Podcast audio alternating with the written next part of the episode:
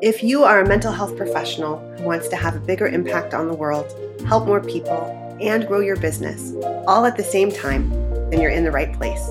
With every episode, we're here to help you discover new ideas, gain new insights, and get the step by step strategies that you need to grow your private practice with confidence. I'm Sarah Gershon, and along with my co host, Howard Baumgarten, we welcome you to PsychBiz. We're so glad you're here. Sarah, hey, how you doing? I'm good. How are you? Doing great. We're I'm really excited because today we're going to cover some new material that our listeners haven't heard yet, and um, you know, uh, we just finished the listening to Lisa Ibekwe, and what a wonderful uh, therapist and group practice owner she is. Um, she's really uh, she really showed us uh, and our listeners, I think, um, some really amazing and bold uh, business ventures that she has going on. And so, if you haven't listened to that podcast yet, uh, look her up. Uh, she's the first podcast of the year, and uh, we're we're here today, and we're going to roll on with some new material. Yeah, it's going to be great. You know, last year I was just reflecting on last year a little bit, and um, I know we we did that last time too, but um, we sort of did a hodgepodge of different things. We interviewed some really interesting people, Mm-hmm. um, and people who have written lots of books and and whatnot. But we also talked about, you know, I, I'm reflecting. We talked about compassion fatigue awareness, Yeah. burnout, and and uh, a topic that I think is still going on for a lot of people. Oh, Um, 100%. Don't you agree? Yeah. 100%. Yeah. Yeah, and are you finding that that's true in the people that you're building websites for, the therapists? Yeah, I think a lot of people feel stretched thin right now. There's a lot going on in society and in the world that I think is placing a lot of extra burden on people. Um, so 100%, I think people are feeling that pressure and also just fatigue and and and that different issues have been going on for a long time and everybody's tired of trying to deal with them and keep real life going at the same time. So it's it's a lot and it affects people in really concrete ways.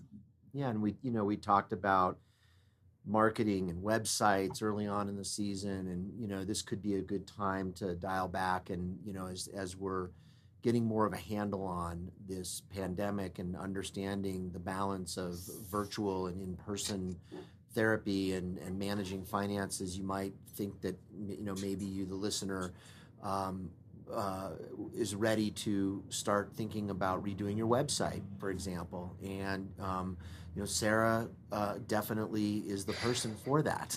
Well, thank you. I appreciate that. of course, um, because you know this this whole podcast started because of our relationship and working on my website, and I think you know uh, you you're constantly looking for ways to be resourceful, and having a website is one of the most important ways um, to resource your um, ability to be able to market and put yourself out there. And so we talked about that last year. We talked about a number of other things, marketing and networking, and we are um, really about to kind of move into some very practical material. Um, I think that that for those of you who really like to logic things and get things written out, I think you're going to like this. Um, Yeah. Today's episode is about really going internal, and so you know it's funny that I mentioned uh, just a moment ago compassion and uh, compassion fatigue and, and burnout and compassion because um, this episode is really going to be about why are you doing private practice in the first place i almost wish that we would have started this off with that but it's okay because the reality is is that i don't think that our world has any rhyme or reason to it anyway. We often find ourselves walking right into something and um, you know you and i were talking about what are we going to do this year? And um, you know in our brainstorm session the ideas just really flowed and we thought you know the curriculum that i taught at the university is so pertinent in a very practical way and I no longer teach it. I know other professors uh, and other programs, counseling programs, teach a curriculum like mine, and many of them use my book, Private Practice Essentials. And so, as we were brainstorming, we thought for you, the listener, it would be really beneficial to have a condensed version of the course that I developed at the University of Colorado, um, and that that condensed version could serve in a way as a side template for the book Private Practice Essentials, and maybe even as a portal for helping you uh, and helping support you take the risks that you need to take in terms of building your practice. And that might include engaging Sarah down the road for a website, it might include talking with me uh, individually for some consultation. Uh, or hopefully, it can be also a standalone for you, the podcast itself, uh, and or the book. And so we've really put together uh, several episodes here. Today we're going to really talk about why are you doing this? why why did you get into this? And, and when I was uh, working at the University of Colorado, um, teaching this program, which maybe I should give a little background to that. Sarah, do you would you? Would yeah, you absolutely. Yeah, for sure. Yeah. So um, after I graduated from the graduate program that I was in, I stayed in touch with several professors at the time. Uh, they were very meaningful in my life, and I thought it important to maintain contact. And they had me come and speak about private practice. How is your practice going? And what are you doing? And you know, and give little pointers to students. And one day, I'm having lunch with this professor of mine who Again, it's two, three, four, five years after I graduate. And we're sitting at this uh, uh, restaurant, and I said, You know, Marcia, we ought to think about have you ever thought about doing this as a class? And she said, Well, we did one time a long time ago, and the professor that we hired it just didn't work out. And um, unfortunately, it wasn't a success. And I said, Oh, that's too bad. I said, I think it would be a really good program for students to be able to academically examine building a business if they had an interest in private practice and they, it could be an elective and it would be a really interesting thing. And she turns to me and she says will you teach it? Wow that's great. And so of course i sat there with her and on a napkin i think i still have the napkin we were brainstorming ideas and writing up different things that we could do. And it really became the template for what was the design of i later perfected this curriculum that um, I taught really for about 12 years. And it was a joy. I had a wonderful time. It was probably the first of its kind housed in a graduate counseling program. Um, and so I feel very much um, proud of my efforts to pioneer some kind of legitimate curriculum revolving around business. And so uh, you know, now there are programs, counseling programs that have private practice development courses at universities such as Pepperdine and Loma Linda University. And I know that for a fact because I've spoken, been invited by the distinguished professors that teach that course um, because they're using my book as a um, textbook for that course. So, um, that's where the curriculum started. And today's installment is one of the most um, sort of like kick-starting installments. I would do this with my students where we would all gather together and I would ask them, why are you taking this class? And why are you even in graduate school and in the counseling program to begin with? And my students would ask me, Well, I've never really thought about that. This is sort of, I've only thought about it to write for my application or I've thought about it in my own therapist's office before I, you know, went into graduate school. But um, this was more of a let's let's think about it now, okay? And so the reason that I emphasize the why and and and the reason that I emphasize it in the beginning before we get into really planning and structuring a business in private practice is you really want to be able to stick to your values and you want mm-hmm. to have your own unique definition. So, defining who you are as a practitioner and why you're going into private practice are two essential keys to building your business. Well, and that's kind of the idea on the very popular, you know, TED talk of start with why, right? Which is that no matter what undertaking you're doing, whether it's being a therapist or, you know, any sort of business venture or, or whatever, a long term goal, that you kind of have to start with and be rooted in a real understanding of what's motivating you, why you care about this, why you're dedicating your time and your resources and in a lot of ways yourself to achieving this goal. And that by really understanding the reasons behind it, it really changes the way you pursue your goal. It really changes the way you think about things and it keeps you centered and focused with this central understanding and commitment to this is why I'm doing this. And then that means that when you're making decisions, should I do things a, B, or C, going back to that kind of core understanding makes a makes a big difference in, in getting that clarity that you need. Well, yeah. And for example, I bet you do this with your initial appointment when you're starting to do um, you know get somebody onboarded for their website do you do you talk to them about, a little bit about what are your goals for the website and well for sure yeah. Yeah. And I mean, part of that too is, right, some people are doing, want more clients. And so that's going to kind of change and inform a lot of the strategy and the structure that we use moving forward because we're in the mode of trying to get clients. Other people have all the clients they can handle, but they're going to be writing a book and they want a platform where they're going to have their, you know, their kind of scholarly and, you know, establish their authority or they're trying to do more public speaking and they want to kind of work on that or they're going to start offering workshops. So those goals really are central to what we do and the kind of strategy that we use um, moving forward. That's great. Yeah. So really the why um, and the values come into play in almost everything we do. And so to have that information written out um, is really important. So what I would do with my students is they had to write a three-page paper. Just no, they had to condense it into three pages, mm-hmm. and it, they really it was due like the following week. So, I, but I really wanted them to imagine, you know, why am I doing this, and and um, you know, at a deep level, uh, and and and the other reason that I the other reason that I asked for that is so that they had an understanding of am I going into this field for the right reasons?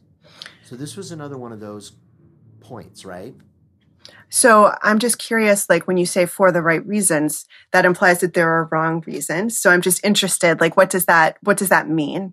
Well, and how does a person discover them? Like if you don't really know, like if it's unclear to you, like how do you work through that process of figuring that out? I love that question. Well, first of all, the aspiration paper is partly a vehicle for that itself, right? So, in other words, as they're writing about it, it's an indicator um, also of like, for example, if a student says, "I'm going into this because uh, you know of my own trauma, and uh, I, I, hope that uh, I want to be able to teach other students, I'm sorry, other clients um, about what trauma is all about because I've learned so much about trauma. That sounds pretty healthy, right?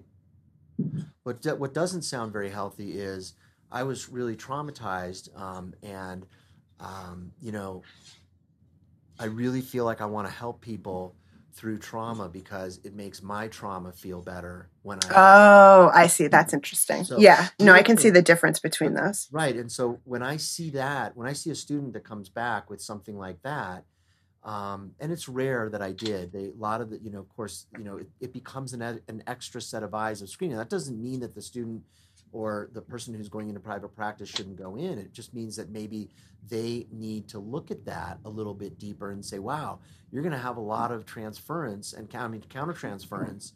And you've got to work some of that out because you're out there on your own in private practice and you've got some issues that may not be quite differentiated enough and mm-hmm. solved mm-hmm. enough for you to be able to not only treat clients but manage the business itself right and so it became a sort of a secondary process of making sure that that you know that that the that I, that I or you are at the at the right place uh, to to be able to go on this journey right? And if you're not it doesn't mean you don't go on the journey. It means maybe you need to resource yourself get into some therapy wait um, you know maybe you maybe you're you're the person who's going to go and work in an agency for a couple of years because you need to grow your wings a little bit more rather than go right into private practice um, depending on where you are in your life. And so that aspiration or personal assessment of your values and why you're doing this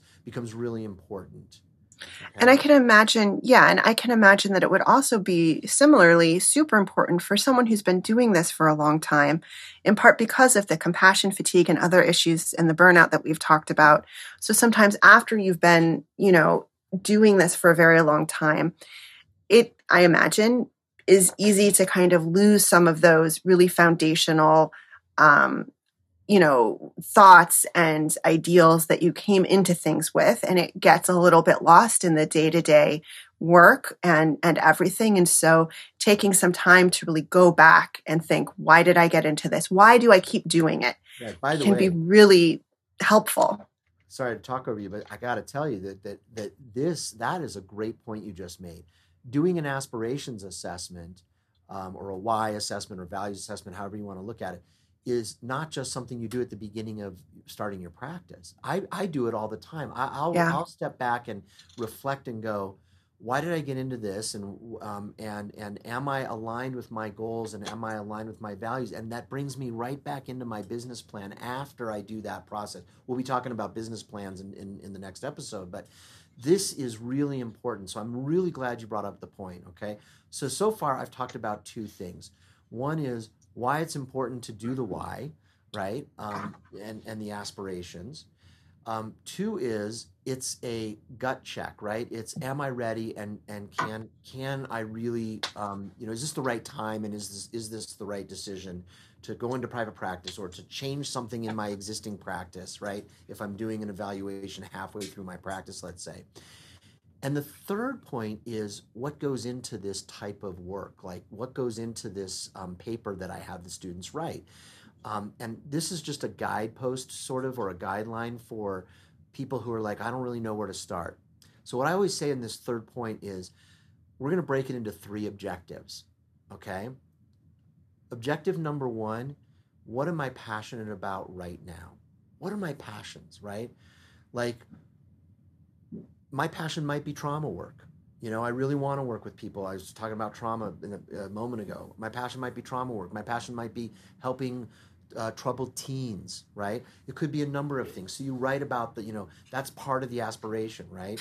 What are my passions? The second thing is what experience do I already have that back up my passions, that that that hold a space for my passions, right? So for example, before I went into graduate school, I was working in an adolescent treatment center.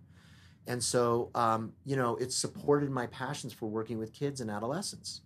Right. right. And so I was able to write the passion part of it and then to write what skill set do I already have?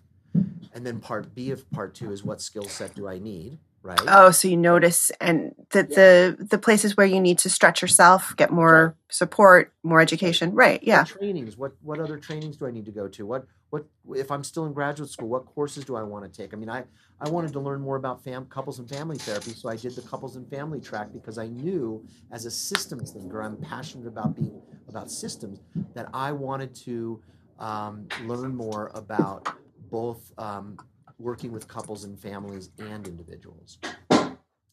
The third and final part is where, and this is a little bit different from skills and passion, where is where where, where are my intellectual interests pointing right now?